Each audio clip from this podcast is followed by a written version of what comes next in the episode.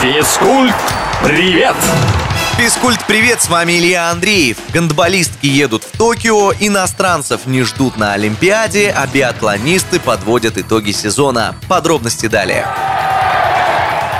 Женская сборная России по гандболу выиграла путевку на летнюю Олимпиаду. На квалификационном турнире в Венгрии спортсменки одержали победу во всех трех матчах в группе, что и гарантировало им поездку в Токио. Россиянки – действующие олимпийские чемпионки. Правда, в этот раз, в силу запрета флага нашей страны на играх, им предстоит представлять флаг Олимпийского комитета.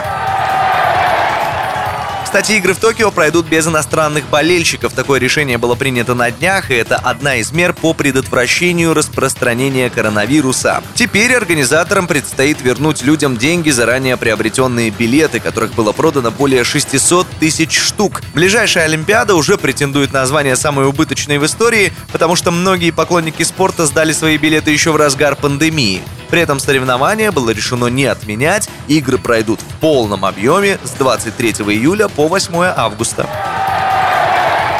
В шведском Эстерсунде завершился финальный этап Кубка мира по биатлону. Сборной России снова особо нечем похвастаться. За шесть гонок представители нашей страны оказались на пьедестале лишь раз. В мужском масс-старте серебро завоевал Эдуард Латыпов.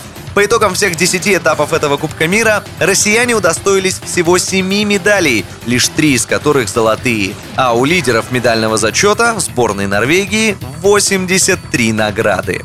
На этом на сегодня все. Услышимся на правильном радио.